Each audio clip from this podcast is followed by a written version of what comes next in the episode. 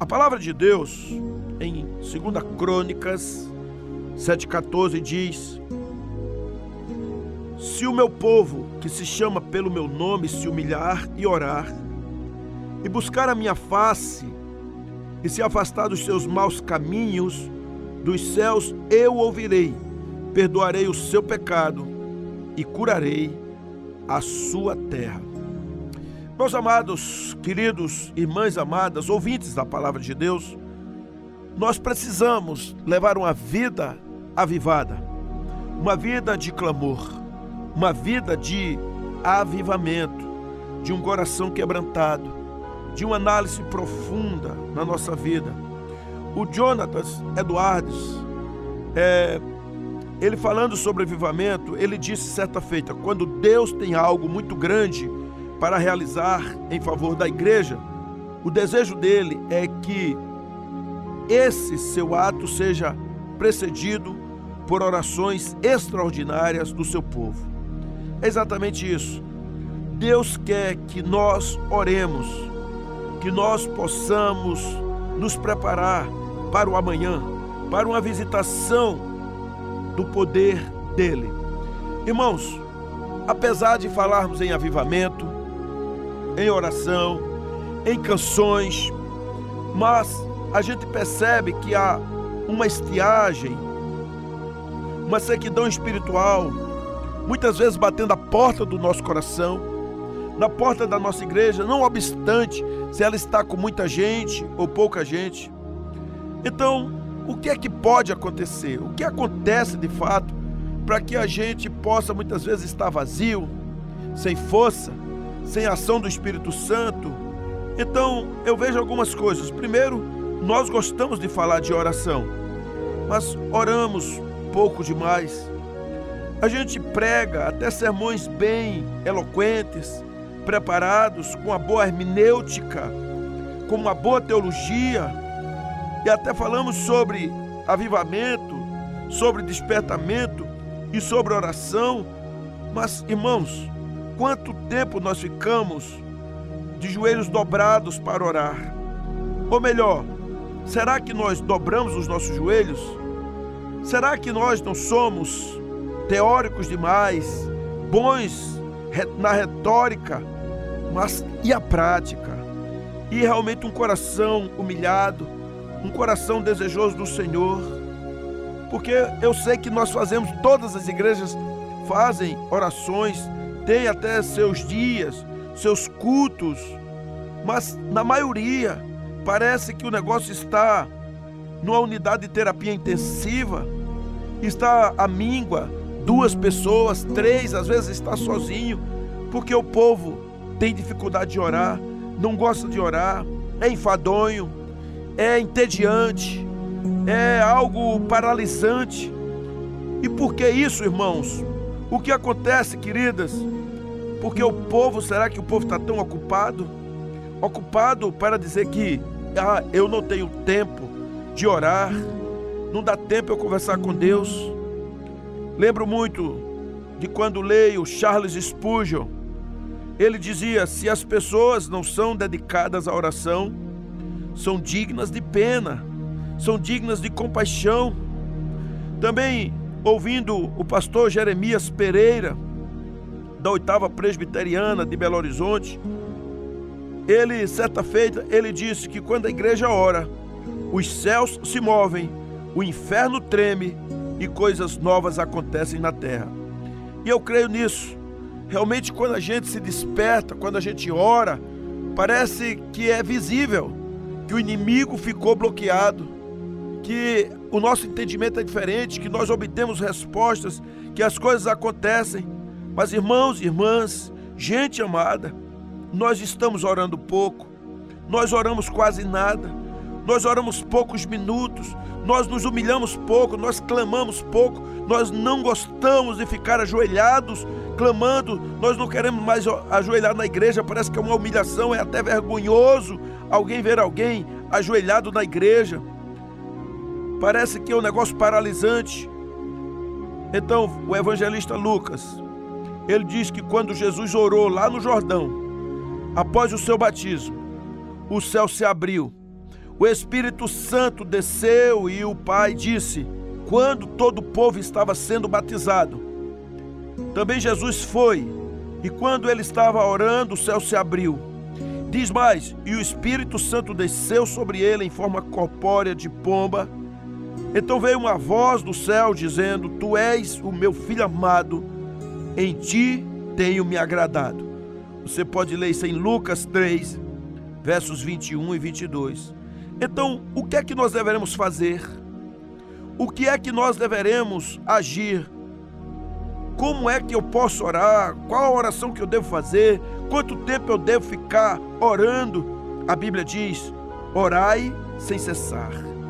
Eu tenho que orar para que o meu coração deixe de ser empedernido, que meu coração amoleça, que meu coração não seja meu, que meu coração não seja mundanizado, carnalizado, não seja um coração que pensa nos meus sonhos, mas que viva a palavra de Deus. Como eu devo fazer isso? O que é que vai me levar, me caracterizar a ter uma oração dessa natureza? Então, Isaías, ele nos dá dicas, ele nos fornece modelos de como nós devemos clamar para que o Senhor venha fazer uma visitação poderosa sobre a nossa vida.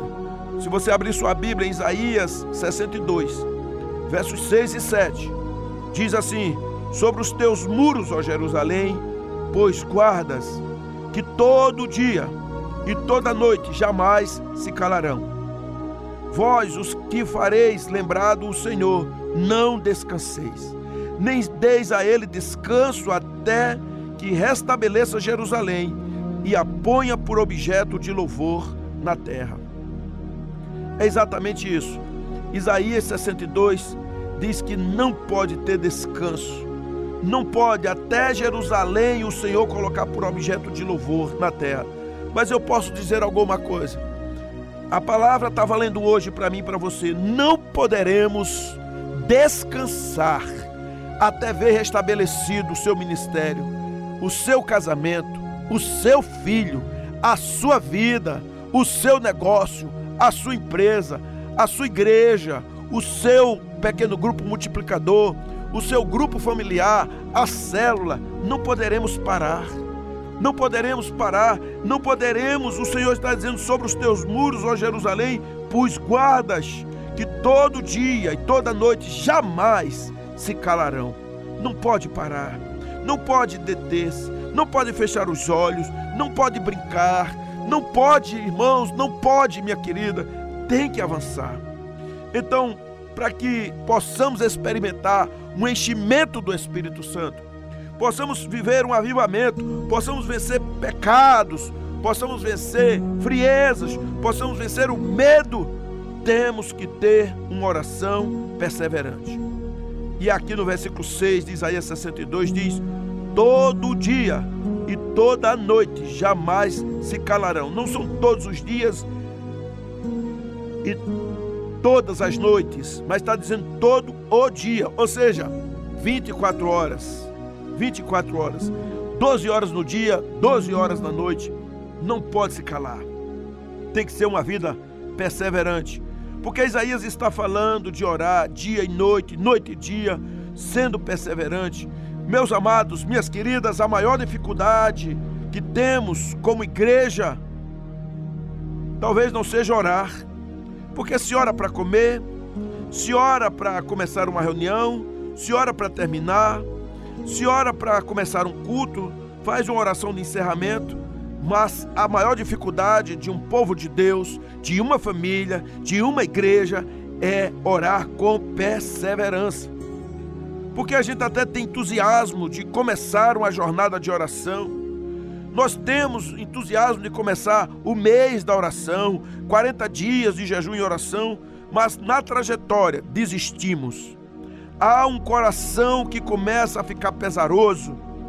E quem está buscando o enchimento do Espírito, quem está buscando um quebrantamento, um avivamento, precisa ser perseverante em oração todos os dias.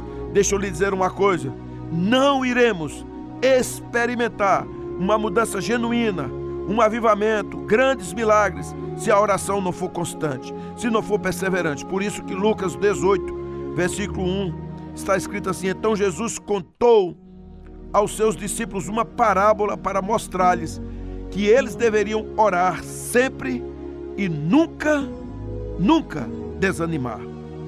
O que diz então Romanos doze, doze? Alegrai-vos na esperança, sede paciente na tribulação, perseverai na oração. O que diz Efésios seis, dezoito? Orem no Espírito em todas as ocasiões, com toda a oração e súplica, tendo isso em mente. Estejam atentos e perseverem na oração por todos os santos. Então vejam só, eu estou falando sobre Lucas dezoito, um, Romanos doze, doze, Efésios seis, dezoito. Todos estes versículos estão falando em oração perseverante. Se eu quiser continuar, aqui em primeira Tessalonicenses cinco, dezessete diz: orai sem cessar. Se leio Colossenses quatro, dois, diz: perseverai em oração. Então, o que é que nós aprendemos? Que nós temos que passar por um despertamento de uma oração continuada, de uma oração perseverante, de uma oração que não se cansa. Tem que despertar em nós um espírito de oração. Tem que acabar com a preguiça, tem que vencer os desejos mundanos e carnais, tem que acabar com a ideia de que uma oraçãozinha no início e no final é o suficiente. Irmãos e irmãs, estamos numa batalha espiritual, estamos numa guerra, estamos sendo empurrados contra a parede. Há um tempo complexo, um tempo difícil, em que se nós não orarmos, a nossa igreja não andar vitoriosamente. Nossa família, nós veremos Satanás tripudiando, rodopiando, sassaricando dentro da família. Nós veremos a derrota nos negócios, nas finanças, na saúde, nos relacionamentos, no casamento, no ministério. Você não percebe isso? Uma apatia, uma morbidade. Precisamos orar, mas orar com perseverança. Essa é a primeira lição que tiramos aqui para um despertamento, para um avivamento. Nós precisamos orar, mas orar muito. Uma outra lição que eu tiro aqui, ainda em Isaías sessenta e dois, no verso seis, fala de uma oração que gera um novo campo, uma nova atmosfera, uma nova expectativa, um novo ambiente. Ele diz assim: sobre os teus muros, ó Jerusalém, pus guardas. Então, queridos, orar, sim, orar é vigiar, orar é também aguardar, é estar com os olhos bem abertos, como os guardas, na expectativa de alguma surpresa, de ter os ouvidos bem abertos, porque o Senhor quer falar. Orar é estar de vigilância, de prontidão, é se reforçar, é buscar gente que se junte a você em oração. Saber que nós estamos diante do Senhor dos Exércitos. A oração que gera expectativa, essa é a oração genuína. Oração que realmente não tem um novo ambiente, que não desperta, que não gera um novo momento. Essa oração não chega aos céus. Essa oração não gera vida, porque a oração que não espera a resposta, como pode ser uma oração de fé? Você tem que esperar que o Senhor vai responder, porque quem ora e crê, alguma coisa vai acontecer, Deus vai agir. Foi por isso que Abacuque diz no capítulo dois, versículo um, ele diz assim: por-me-ei na minha torre de vigia, colocar-me-ei sobre a fortaleza, e vigiarei para ver o que o Deus da glória me dirá, e que resposta eu terei à minha queixa. Isso é maravilhoso. Eu acho essa expressão incrível de, do profeta Abacuque. Ele sobe na torre de vigia e ele está esperando a resposta de Deus. Ele disse: eu me porei nessa torre me, e colocar-me-ei sobre a fortaleza. Mas ele fala uma coisa: eu vigiarei para ver o que Deus me trará de resposta a respeito daquilo que eu falei com ele, daquilo que eu me queixei. Meus amados, minhas amadas, pensemos nisso. Perseverança. Gere agora um ambiente de esperança, de ficar ligado, de dizer: Deus vai atender a minha oração, o Senhor vai falar. Pastor, mas faz muito tempo, faz dias, meses, anos. Ah, você não tem noção, meus olhos já secaram, eu não tenho mais como orar, já estou perdendo a fé. Não perca a fé. Porque o diabo quer que você perca a fé. O diabo quer que você mude, quer que você venha apostatar, quer que você mude de rota, quer que você agora creia em outras coisas, que acredite na idolatria, nas mandingas, nas cartas de tarô, na sorte, ou se torne ah, alguém que apenas vai crer no agnosticismo, que vai se rebelar contra Deus. Por favor, olhe para aqui. Chegou o tempo de gerar uma expectativa, de crer no Senhor, de ser perseverante, de continuar diante dEle, de ler mais a palavra, de estudar, de dizer: Senhor, faz a tua obra em mim, trata o meu coração. Esse é o tempo, queridos, é tempo de gerar um coração de prontidão, de esperar no Senhor, de ser como Abacuque, de ser como Jacó. Lá em Gênesis trinta e dois, vinte e seis, a Bíblia mostra isso, porque Jacó, ele está numa luta com o Senhor, e ele está agarrado com Deus, e aí ele diz: eu não te deixarei ir, se não me abençoares. É como se você dissesse: eu não sairei. Quem lembra de um filme que era O Quarto de Oração? Ali havia uma mulher que clamava dia e noite, noite e dia. Tinha um localzinho ali que ela orava, era o quarto de guerra. Ela orava. Então volte a orar, não desista, não desista agora nem nunca, porque quem ora com o coração, na expectativa, por fé, certamente experimentará grandes coisas da parte de Deus. Saiba disso, o Senhor quer te abençoar, o Senhor quer te visitar, o Senhor quer que você use a fé, como aquele leproso quando vai a Jesus em Mateus oito, dois. O leproso fala para Jesus: Senhor, se tu quiseres, tu podes. Saiba disso. Então ore dizendo: seja feita a tua vontade. Se o Senhor não responder exatamente como você deseja, Ele vai responder de uma forma tal que resolve o seu problema. Pegue agora os seus projetos, os seus sonhos, os seus desejos, suas falhas, seus pecados, as coisas aí que você tem, coloque nas mãos do Senhor agora e diga: Senhor, se tu quiseres, tu podes. Porque é isso, é uma oração que acredita, é uma oração que espera, é uma oração que gera um ambiente, que gera uma nova expectativa, que cria uma nova atmosfera. Eita, que Deus maravilhoso! Ele faz, Ele é maravilhoso, Ele é o Deus incrível. Ainda eu posso aprender mais com esse Deus quando eu penso em oração. Porque, irmãos, se a gente vai orar, em algum momento o avivamento virá. Então, assim como a gente tem uma perseverança, tem uma expectativa, a gente sabe que o Senhor vai responder. É como realmente o versículo sete de Isaías diz: até que, até que o Senhor responda.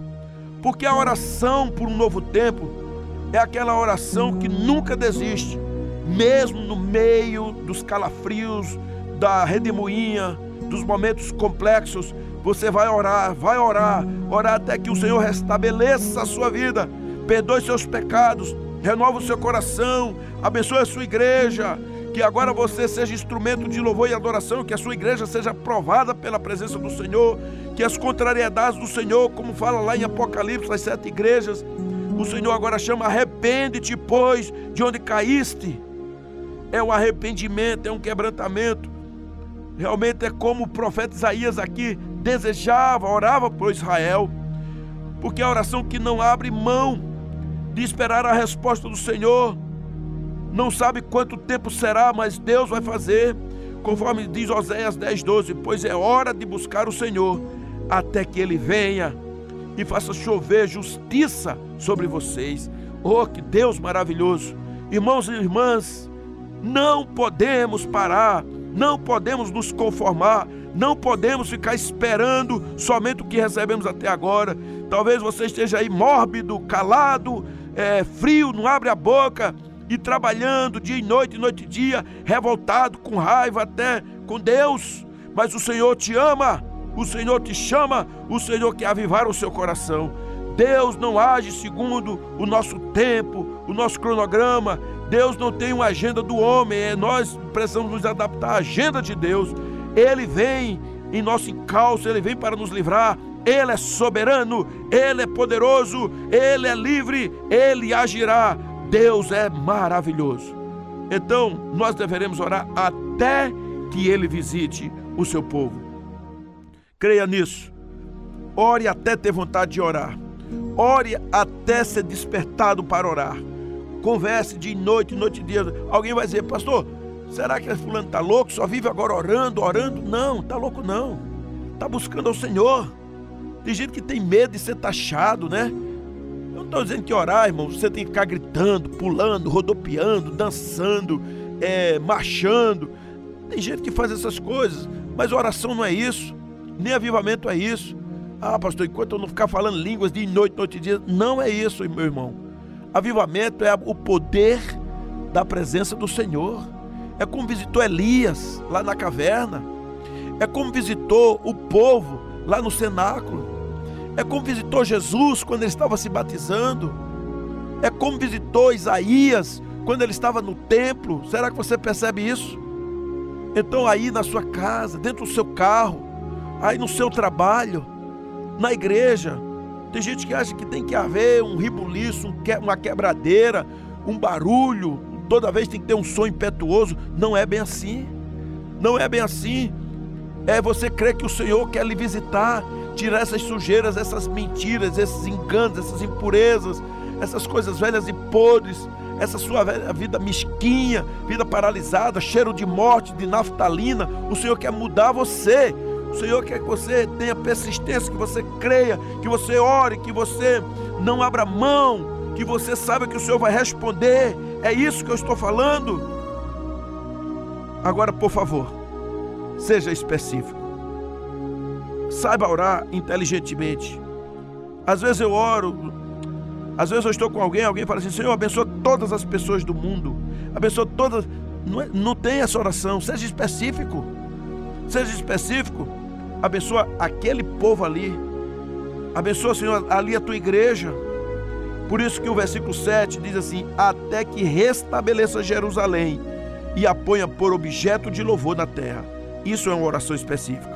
A oração era ver Jerusalém restaurada. O que é que você quer que seja restaurado? Sua vida, sua comunhão, seu temor, sua relação com a sua mulher, com seu marido, com seu filho, é, sua relação de transparência no seu negócio, com o dinheiro. O que é que você precisa mudar? O que é que está aí sendo objeto de engano? Seu jeito, seu sorriso, sua manipulação, seu, uh, seus sonhos. O que é que está havendo? Tenha uma oração direcional, específica, porque o clamor do profeta Isaías era direto, restauração de Jerusalém. O desejo dele era que a cidade desolada se tornasse algo maravilhoso para o Senhor, como para a glória dele, algo que ele olhasse e visse que realmente era um povo que amava Deus, porque aquela cidade antes estava em ruínas, desamparada. Então agora ele está pedindo que seja um motivo de gozo para o próprio Deus, de deleite.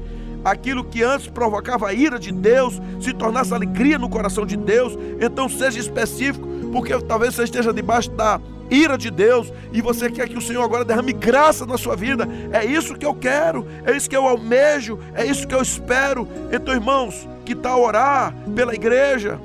Orar por essa geração de jovens que estão dentro da nossa igreja, gente desviada, gente caída, gente fria, gente no pecado, gente acostumada a viver de qualquer jeito, que provoca a ira de Deus. Misericórdia que o Senhor tenha de nós. O Senhor tem misericórdia da nossa vida. Nós precisamos orar arrependido para que Deus nos quebrante, que o Senhor nos restabeleça, restaure a nossa sorte, para que sejamos objeto de gozo para o deleite do Senhor, uma coroa de glória da mão dele. Sejamos santos, para que Deus venha trazer um despertamento no nosso coração, no nosso meio, na nossa casa, na nossa família, um avivamento que a igreja precisa.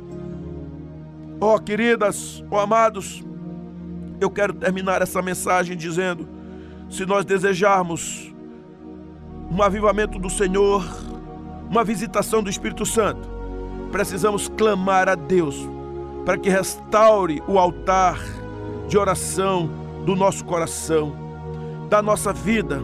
Muitas vezes o nosso coração está em ruínas, está dilacerado, está destruído, derrubado, frio, carnal, empetrecido, ah, e emputrecido também.